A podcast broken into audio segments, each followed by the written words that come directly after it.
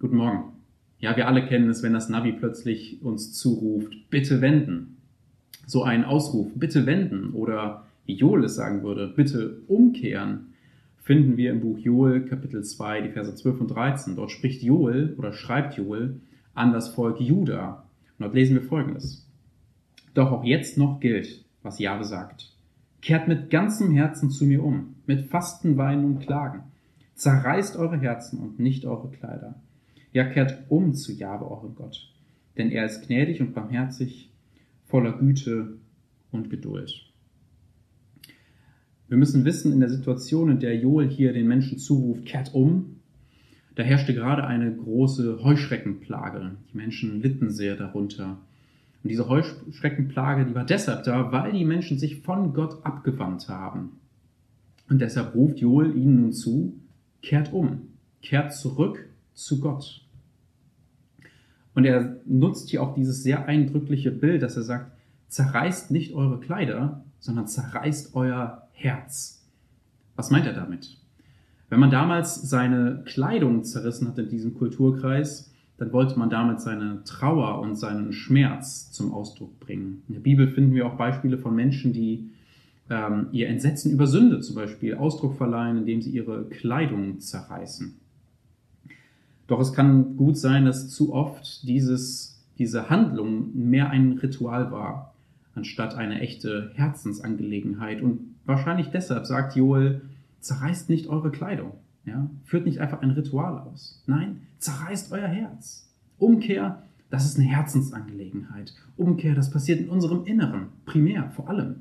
Das ist auch die Aussage, die wir hier irgendwo finden.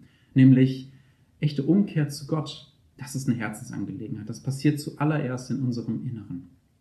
Und wenn die Bibel vom Herzen spricht, dann meint sie ja nicht nur Gefühle, die wir haben sollen. Es spricht auch von Gefühlen. Nein, das Herz bezeichnet auch unser Denken, unseren Verstand. Ja, unser ganzes Inneres, unser ganzes Sein ist angesprochen. Und mit diesem ganzen Sein sollen wir umkehren. Und nicht einfach nur, indem wir ein, ein Ritual praktizieren. Ja, vielleicht denkst du schon länger darüber nach, zu Gott umzukehren. Ja, du hörst vielleicht diese Andachten, ähm, vielleicht auch Predigten, befasst dich schon länger mit dem Gedanken, wer Jesus Christus ist und was er für dich getan hat. Und du möchtest diesen Schritt wagen, zu Gott umzukehren.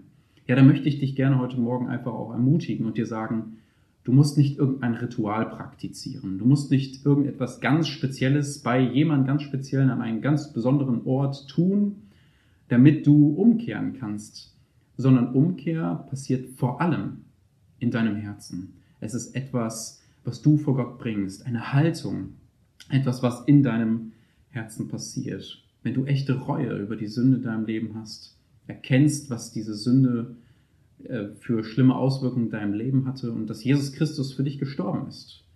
Wenn du darüber eine Herzenshaltung hast, die voller Reue und äh, Sehnsucht nach Gott ist, dann möchte ich dir sagen, kannst du in einem offenen und ehrlichen Gebet zu Gott kommen, ihn um Vergebung bitten und umkehren.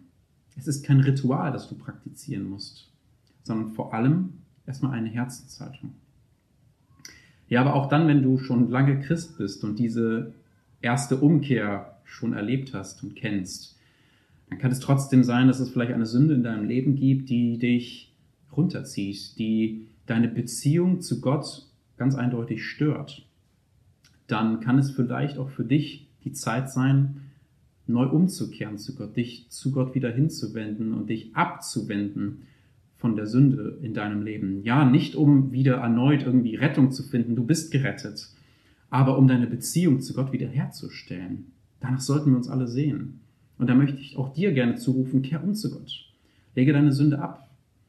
Und du brauchst nicht irgendein Ritual praktizieren, und sollst auch nicht einfach nur wie so ein herzloses Ritual mal eben Gott sagen, ja, es tut mir leid, sondern prüf dein Herz. Erschüttert dich immer noch die Sünde in deinem Herzen oder bist du vielleicht ein bisschen kalt geworden dem gegenüber? Und ich möchte dich deshalb darauf hinweisen, mach dir nochmal neu bewusst, was die Sünde in deinem Leben eigentlich verursacht hat, welche Trennung sie von Gott für dich bedeutete, wovon Gott dich schon gerettet hat. Mach dir das bewusst was Jesus für dich tun musste, indem er ans Kreuz ging und für diese Sünde starb, damit du in Ewigkeit bei ihm sein kannst. Und geh ins Gebet. Gib Gott diese Sünde ab. Bitte ihn darum, dass er dein Herz weich macht. Ja, es sollte uns immer wieder ein Anliegen sein, uns immer wieder zu prüfen, auch von Herzen, ob uns die Sünde immer noch schmerzt. Sie darf uns nicht kalt lassen. Lasst uns ja auch regelmäßig in gewisser Weise zu Gott umkehren, unser altes Leben immer mehr ablegen und uns Gott immer mehr hin und zuwenden. Denn Gott ist gnädig. Das sagt der Vers auch. Denn Gott ist gnädig und barmherzig. Er ist voller Güte und Geduld. Gott reagiert auf Umkehr, denn wir haben einen guten Gott. Diesen Worten wünsche ich euch einen guten, gesegneten Freitag.